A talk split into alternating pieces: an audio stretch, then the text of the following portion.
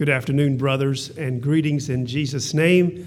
And I carry greetings from the brothers down at the Pilgrim Congregation in Stuarts Draft. It was wonderful driving up the side road here and coming around the corner and seeing this gathering of men here and all the vehicles uh, parked in the churchyard and along the road, and it looked like wherever they could find room. I did not expect that this many men would gather together on such a beautiful sun in August inside. I, I, don't know what I was expecting, but um, I'm very blessed to see so many men, young and old, in this room, uh, exhorting one another in the Lord. So I hope to encourage us a little bit in four areas. Number one, in our devotion to the Master. And then, secondly, I hope we can cultivate an awareness of God's presence. And then, of course, we, we got to talk about Bible reading and prayer. So, first of all, I've got a handout. I don't know, some of you may have picked it up there in the back. There might be a stack back there. I've got, I brought 125, I think, uh, for good measure, but I think there's more like 160 men here. So you can just divide them out, brother, as you see fit. I also have a, a second piece that I'm going to offer later on just to pick up on the way out a four month Bible reading plan. so we'll go ahead and get started as the hand. So let's, let's take a look at a woman in the Bible. I guess it's okay for Mennonite men to be taught by a woman. So we'll take a look at Mary, um, Mary of Bethany. And it's possible, I have down here on your handout, it's possible that she was Mary of Magdalene. Now, it used to be kind of considered in church history, but more in the recent decades now, I think Bible scholars think that they were two different women. But for most of church history, and I'm kind of going to go by that today, uh, Mary Magdalene and Mary of Bethany, at least in the West, were thought to be uh, the one and the same. So, whether or not they were, let's think about Mary's deliverance. You know, uh, Jesus cast demons out of Mary of Magdalene. And can you imagine what it would be like to be possessed by demons and then to be set free? Has anyone here been delivered from demons? Praise the Lord. Well, I'm standing here giving testimony by the grace of God to have been delivered from demons. Now, I know you may have a question about that, but think about this which is worse, to be indwelt by demonic spirits in this earthly life for a few years, or to be cast forever into their environment for all of eternity to be with them? See what I'm saying? All believers who have trusted in Christ and have been delivered by Him, have been delivered from an eternity with demons. Praise the Lord. Isn't it wonderful to be delivered from demons, whether it's in this life or in the life to come? And so we have in Mary of Magdalene, if she was the same as Mary of Bethany, they were both women of devotion to Christ and thinking about the deliverance from demons. And that thought in itself, if we could carry it with us, wouldn't it be, men, enough of a blessing to cause us to want to be devoted to our deliverer for the rest of our lives? so, I want to be talking about devotion to the Master, cultivating awareness of God's presence, and then a little bit about the, reading the Bible and the prayer life. And I want to start by calling our attention to the fact that a, a, vibrant devotional life begins and ends with devotion to this master, this same master that Mary was devoted to, and those early disciples were so thrilled by and inspired by and galvanized by that they went out and preached the gospel everywhere and they turned the world upside down. That same devotion to that same master is what we have the privilege of committing our lives to. The word comes from a Latin word, vovere, meaning to vow, and it has the idea of earnest commitment, deep love, and desire to serve, tremendous loyalty. And Mary of Bethany was a human definition of devotion. So, what can we learn from this woman in Luke chapter 10? Well, she sat at Jesus' feet. We know that story that Martha, her sister, was serving. Here sat Martha, uh, here sat Mary, I should say, at Jesus' feet. You know, sometimes we men just need to lower ourselves down off our pedestals, don't we? Isn't that the case?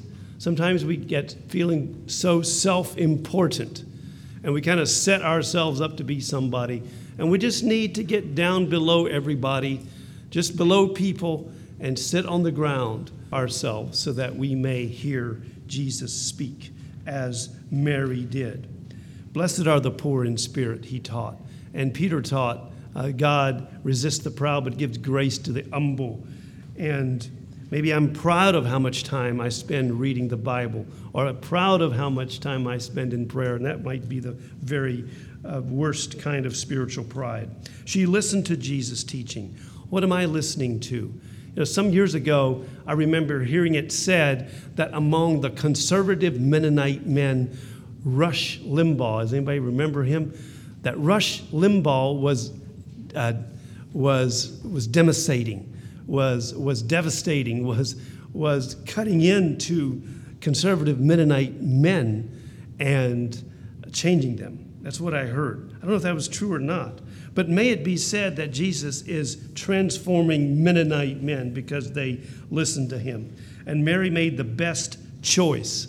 Jesus said of her that she has chosen that good part which shall not be taken from her. And all of us know that a devotional life doesn't just happen. Don't all of us know that? It's so easy to skip over devotions or to start the day and kind of neglect to get our heart in tune with God, neglect by reading prayer. We're so busy, got so many things to do, and got to bed late last night, and I just can't get up in time for this. It just doesn't just happen. We know that. But all of us have still 24 hours in a day, like Mary did. And we have the power to make good choices, to develop good habits. We have the ability to set aside that 15 minutes, 20 minutes, half an hour, hour, whatever. We have the power to do that. We're not trapped in the poor habits. With God's help, we can choose the best habits. We can make that best choice. What will it take for us to choose the good part as Mary did? Could we get up a little earlier? Could we give up a little sleep or even give up a little bit of work time? She obtained what was lasting. You know, oftentimes I've been ashamed of how I maybe rushed off to the day and to the day's work and to accomplish something. What? What? To accomplish something, but it will soon turn to dust or it'll soon burn to ashes. But you know what Mary did there as her sister worked away, what she did there, she sat there and she obtained what was lasting. And the few the few hundred dollars that you could have been earning today, possibly, you know, that will soon uh, vanish and turn to dust. But that extra time spent at the feet of the Master, listening to his teaching, as Mary did, can shape our character for an eternity, and it cannot be taken from us. And then she obtained what was lasting and she offered back to Jesus what was most precious. And we know that part of her story too. The time that she took that alabaster box and she broke it. You know, if you take it into today's economy, 300 days worth of work for a workman, what would that be? I don't know. Uh, I'm not sure what the, what the, the average wage for a working a workman would be in, say, Virginia or even in Rockingham County, but let's say 30, 40, 50,000 dollars. Can you imagine? And the disciples uh, complained about that. Some of them did. Why wasn't this perfume sold for this much and the money given to the poor? But this woman gave what the very best to the master. And her act reminds us that true devotion holds back nothing from him. Let's go on now to, as we've considered this woman in the New Testament, and what her devotion might teach us. Let's take a look at an Old Testament character, and if you want to, you can turn to Genesis chapter 28 And we're not going to read that passage for the sake of time. But turn to Genesis 28, and we break into this story of Jacob. And we know that story well. You know, he had just deceived his brother, and he needed to leave because Esau was uh, threatening his life. And he left home and he traveled along, and it says it got dark, and Jacob found a stone to lay his head onto, and he fell asleep somehow with his head on a stone. And then the Bible says that he dreamed and he had a vision. And we know that story. He saw, he saw, he saw a ladder that reached from heaven up to the, reached from the earth up to heaven. And the angels of God, it says, were ascending and descending on that ladder. And then the Lord God of Israel stood up there at the top of that ladder in heaven. And here's what he said He said, I'm the God of Abraham, your father, and the land I'm going to give to you and your offspring. And your offspring will be like the dust of the earth, and you're going to spread to the east and the west and the north and the south and in you shall all the families of the earth be blessed. And then he promises to be with Jacob. And then it says in the scriptures that Jacob woke up. And when he woke up, you know, he became aware of God's presence. Is that the case with us men sometimes? We got to wake up, don't we? And maybe this is what today is for us. We're waking up, possibly, from our slumber. Is, is God using this occasion to call us back to raising our families for the Lord, to wake up? Jacob woke up and then he became aware that God was in the place. And when he became aware that God was in the place, he said, I knew it not. And he confessed his lack of perception and his spiritual dullness. And after he woke up and after he made that admission, after he recognized where he was, then he stood in awe of God, didn't he? Then he said, he was afraid and said, How awesome, how holy is this place! This is none other than the house of God, and this is the gate of heaven. My question for us today, brothers, is how would it be if we could remain aware of God's presence? You know, the lack of a vibrant devotional life, which I have often experienced, is not just, the solution is not just a little more Bible reading and prayer.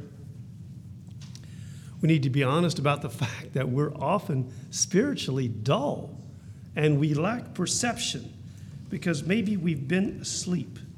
And Jacob stood in awe of God after he became spiritually aware. What if we knew that God was here? What if we knew that God was here, as did Jacob? Forgetting that he is here is maybe the greatest loss that a man can experience. And God's omnipresence is the basis for a meaningful devotional life, I think. Am I a God at hand, declares the Lord there in Jeremiah 23, and not a God far away? Can a man hide himself in secret places that I cannot see him? Do not I fill the heaven and the earth? That's what God declares about himself. His presence fills everything, which means that if you were to stand all the way out there at the edge of the Milky Way, you would be no closer or no farther away from God than right here, right now. So his omnipresence is gives us the right, the privilege to come to him. But more than that, in 1 Kings 8:27, Solomon said there in prayer at the dedication of the temple, Behold, the heavens and the heavens of heavens cannot contain thee. Not only does God fill the heavens and the earth, but they can't even contain him. And I think it was Tozer who said that God contains and fills the universe, like the Atlantic Ocean contains and fills a bucket. Well, that's a powerful thought, isn't it? And this, this God wants to speak to us. He wants to come to us and have fellowship with us. So I remember um, it's been a little while ago already, too long ago, that I was at a Lowe's and uh, I was talking with the attendant there at the counter. And um, I thought this young fella had kind of a sad look on his face. I wanted to encourage him, and I said to him, Do you know that inside every human heart there is a gateway, a portal that leads you to God, can, can open up to God? And have we forgotten the wonder of that, brothers? That inside every one of us, there is that opening, that portal, that way that opens up to the presence of God. And yes, we can't get to God had it not been for that ladder. That ladder that was promised all the way back there to Jacob, there in Genesis chapter 28. And that ladder that comes to us in the presence of Jesus Christ if we believe on him and invite him in, that ladder can be built up between my heart and heaven. And the angels of God, the presence of God, can ascend and descend upon that heart. Isn't that an amazing privilege and a reality for those who walk with God? I think that the um, awareness of God's presence is life altering. And you know, there are many lessons here for us that we could talk about, but we're running out of time, I see. His response to this encounter with God, as he, as he met God there and stood in awe of him, his response was, was it not? He built the altar and he worshiped and he made commitments to God. He, he resurrendered to God right there. And isn't that what our devotional life is to be about? So now let's go briefly think about Bible reading and Bible study. I think that we need to just prioritize t- space and time for that, and we all know we need to do that. Here's what Thoreau said. Thoreau said, he said, I believe that the mind can be permanently profaned by the habit of attending to trivial things, so that all our thoughts shall be tinged with triviality. I think that's something very true that that philosopher said back there. So, but what, what more profound truth can be found in the universe than this, than what's contained here, the very mind of God, a love letter from God to all those who seek Him. Why, why should, why should we not, as men, brothers, uh, try to at least master a little better this book? This is the most profound truth anywhere. And you know, all the other religions have their holy books, the Quran, the, the um, I don't know what, what they all are. The um, Buddhists have their sacred writings. But you know, that's, those are all dead ends. This leads us to the living God of heaven, the one that Mary knew through Jesus, and the one that Jacob met there that night. And so let's make let's prioritize space and time. We need a quiet place, we need enough time, and we need consistency. Um, you know, and um, the importance of physical posture, I think it embodies what is in the heart. And I think that there's a, a, place and a time for kneeling, there's a place and a time for standing, and there's a place and a time even for lifting up holy hands in prayer, as the scriptures teach us. Maybe just be a little careful how you do it in a Mennonite church. But if you do it when everybody is praying and has their eyes closed, well, nobody should notice and you're just uh, you're just obeying the scriptures. But I do think that posture, there's something to posture, and maybe even while you're reading uh, the scriptures, uh, maybe it's a good thing to kneel down and and be in a posture of surrender, even physically, as you read this word and seek to obey. Let's talk about the power of the word a little bit. You know, there's that parable, the sower, that we're so familiar with. And in that parable, the sower went out to sow, and he sowed that seed, and at least some of the seed fell on the good soil. But you know what happened? The seed did not only sprout up and bear fruit, but that seed, that good soil and the seed upon which it grew there, that field was transformed.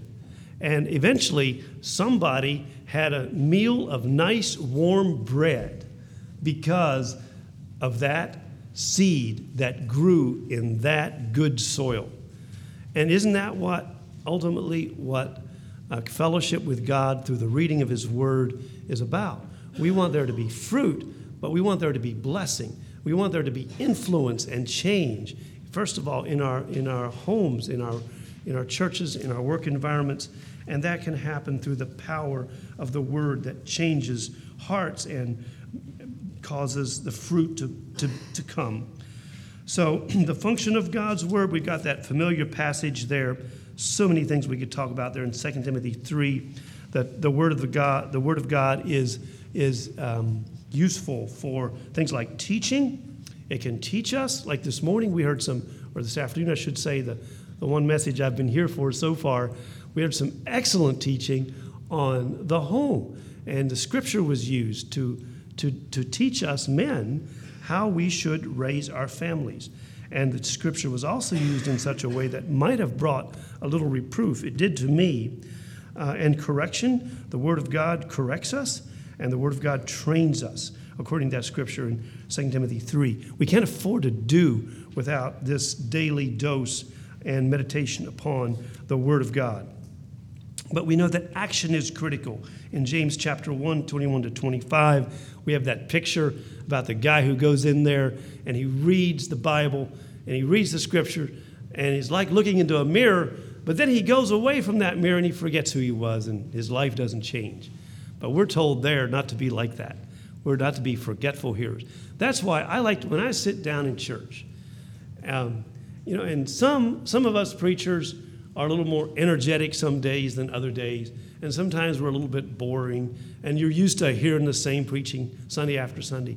But don't let that bother you because the Word of God's being preached. So I always like to try to take notes, and um, I see one or two brothers here that are doing that, and I encourage you, men, uh, to one, one takeaway from this thing here today is I encourage you come Sunday morning, take a pen and a scrap piece of paper, or even better yet, buy yourself your sermon note taking notebook. And you can be gold embossed and all that. And you can bring that to church and you can sit there and take some notes and, and allow that word that's being preached, that that preacher has worked so hard for, to take root in your life. Maybe a little better, maybe a little more fruit a little more teaching, reproof, correction, and training can come out of that and make you a better brother in the Lord. And then we want to, the thing about taking notes is you can go back and see what he said because, you know, half the time, time we come out of church, unfortunately, our minds are not on the word anymore. And we got to go back and remember, and that would be a great way to get a conversation going at the Sunday lunch table, wouldn't it? You can pull out your notes and say, hey, what did you think about what the preacher said here? Not in a critical way, but in an upbuilding way. And maybe you could even develop that message into the week's worth of family devotions. How about that?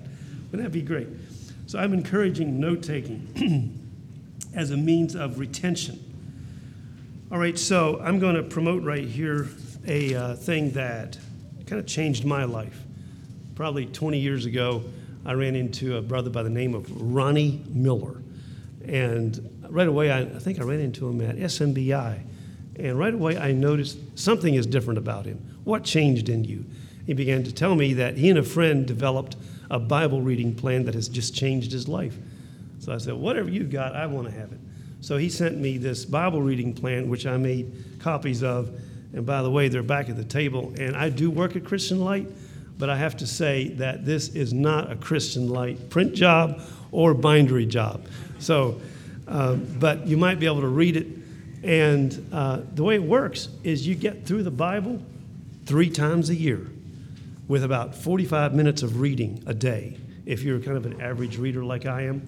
And it's not for everybody. My wife doesn't like it because she's more of a deliberate reader. But if you take this little schedule, I'll tell you how it works. Uh, you start, it has first month, second month, third month, fourth month, and you have day one through day 30 in each month. Like today is the, uh, what is today, the fifth? So if this is your first month, you start on day five with Genesis 30 to 35. And then that's your Old Testament reading, of course. And then in the New Testament, you've got Matthew 10, 1 to 11, 30. So you, you get a section in the New Old Testament, section in New Testament, and in four months' time, you get through the entire Bible. It's challenging, but very rewarding because you get this volume of the Word into your mind that you're not used to. And believe me, it can really help us, men, with all the attacks that we're getting today in the media on our purity and all that. We, we got to fight back. We got to flee from that temptation, don't we, men? But fleeing that temptation is not just trying to resist it, it's going the other direction, filling our mind with good things. This is one way to do that by, and you could possibly read some of it in the morning, read a section at noon, and read a section at night. Morning, noon, and night. Why don't we do that? We eat three times a day, don't we? I mean, I just sat downstairs there and I ate probably more than I should have of that wonderful pulled pork. But you know, um, most of us could set aside 10, 15 minutes in the middle of the day, couldn't we, for another kind of feast? So I'm going to promote this. Of course, let's go on to prayer. I've got about two minutes here yet.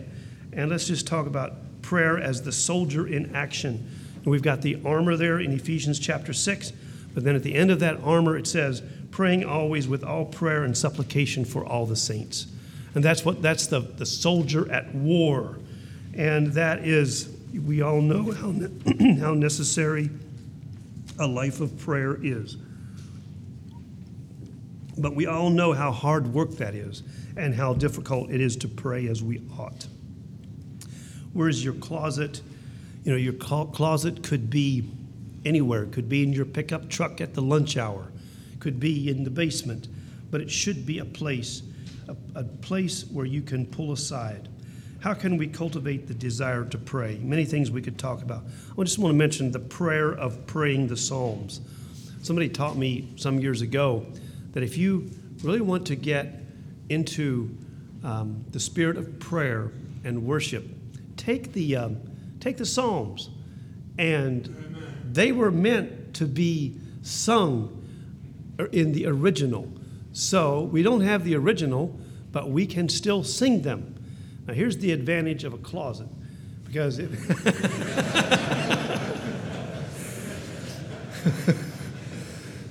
so I'm suggesting uh, your own um, ad lib music or your own tune. And it could be a chant Many of us, when we were boys, we might practice being an auctioneer.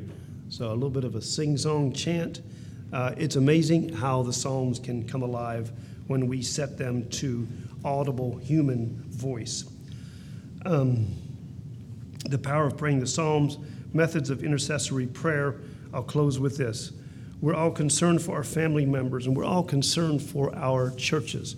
And one way to pray for your church that I've found such a blessing is use the roadmap method. You just start at the one end of your church's geographic, where your wherever your families live. You start at one end of the community, and you just go to one person's house, kind of at the one end of the community. You pray for that household. Now you can do it physically or literally. I used to do that some, believe it or not, when I was first ordained.